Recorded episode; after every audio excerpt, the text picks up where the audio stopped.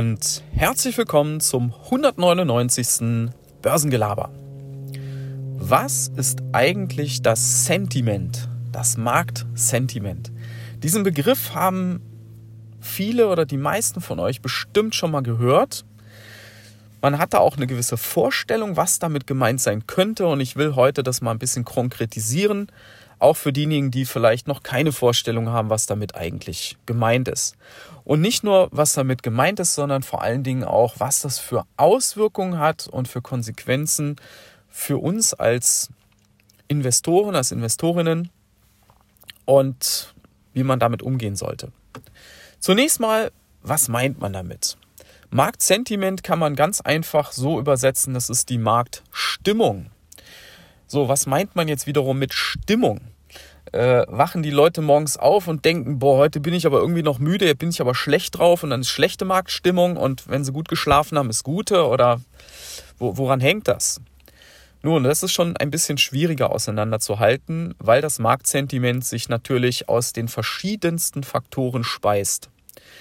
Das können natürlich tagesaktuelle Meldungen sein, die mit reinspielen wenn Elon Musk irgendwas twittert oder wenn, wenn die Zentralbank irgendeine Meldung veröffentlicht, die Relevanz hat, dann können das tagesaktuelle Sachen sein. Es sind aber auch darunter liegende mittel- und längerfristige Entwicklungen, die am Laufen sind. Im Moment ist das zum Beispiel die anlaufende Zinswende, dass man also von Seiten der Notenbanken schon länger signalisiert, pass auf Leute, wir werden die Zinsen Schritt für Schritt jetzt wieder anheben, nach einer langen Zeit von quasi Nullzinsen. Und das beeinflusst natürlich auch die Märkte. Ich hatte dazu schon Episoden gemacht, in welcher Form. Äh, das können aber auch Wirtschaftsdaten sein, zum Beispiel die Wachstumsschätzungen der Bundesregierung oder von den USA. Was erwartet man denn so jetzt für die nächsten Quartale, für das nächste Jahr an Wachstum? Und so gibt es noch viele andere Faktoren, die alle damit reinspielen, auch politische Entwicklungen, ja, Kriege und so weiter. Und all das formt sich dann zu etwas, was man dann Marktsentiment, Marktstimmung nennt. Und die ist insofern für uns als Investoren ganz entscheidend, weil die natürlich so ein bisschen wie eine Brille ist, durch die man schaut, wenn man dann wiederum jeden Tag auf die Märkte blickt. Also ich gebe euch mal ein Beispiel. Wenn das Marktsentiment wie im Moment eher schlecht ist, die Leute machen sich viele Sorgen, es gibt viele Faktoren, die auf den Märkten lasten, gerade schon ein paar Sachen angesprochen, die Zinswende, Kriege und so weiter, Inflation, hohe Inflation. Und dann kommen Nachrichten und dann blickt man durch diese Marktsentimentbrille drauf und dann sieht man als erstes die negativen Punkte. Dann kommt eine Nachricht raus, ja, wir haben vielleicht von einem Unternehmen, wir haben die und die Umsätze gemacht. Nehmen wir vielleicht mal als Beispiel Netflix. Netflix hat vor einigen Wochen Quartalzahlen geliefert und hat vermeldet, der Umsatz ist um knapp 10% gestiegen. Wir haben einen sehr hohen Cashflow. Aber dann kam so eine Nachricht durch, wir haben äh, 0,1% an Abonnenten verloren. 0,1 Prozent. So viel war das tatsächlich. 200.000 Abonnenten weniger, zahlende Abonnenten von mehr als 200 Millionen, die die haben. Und diese 0,1 Prozent Abonnenten weniger in diesem Quartal, nachdem man vorher lange Zeit immer weiter gewachsen ist, haben dazu geführt, dass viele Investoren auf einmal gesagt haben, Vorsicht, Jetzt ist diese ganze Story, muss die ganz neu bewertet werden. Das ist ja, das geht ja gar nicht. Jetzt bricht da vielleicht in den nächsten Quartalen das immer noch weiter ein.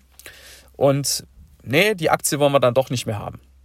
Ja, und dann wurde alles verkauft. Ich hatte ja letzte Woche, hatte ich ja dazu auch eine Sache, ein konkretes Beispiel mit Bill Eckman.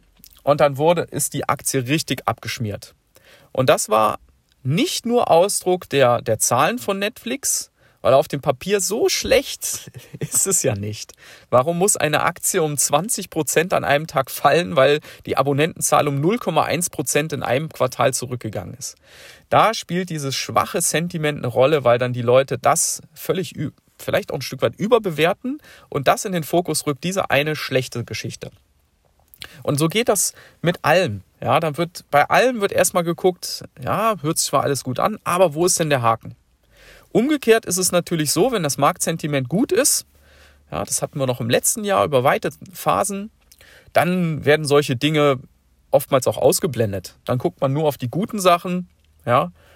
Wenn da irgendwas, was, irgendwas eigentlich eine Nichtigkeit manchmal aufploppt, nur wo da dieses Thema wieder eine Rolle spielt, dann, jo, super, das geht ab und dann wird gekauft.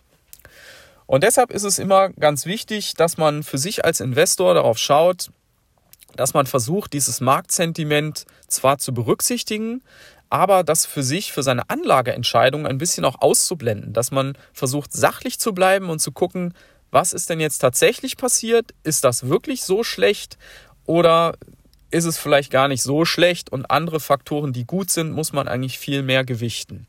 Also das ist, das ist immer unsere Aufgabe, dass wir unsere Emotionen da auch an der Stelle ein Stück weit ausblenden und versuchen, möglichst sachlich an die Sachen ranzugehen.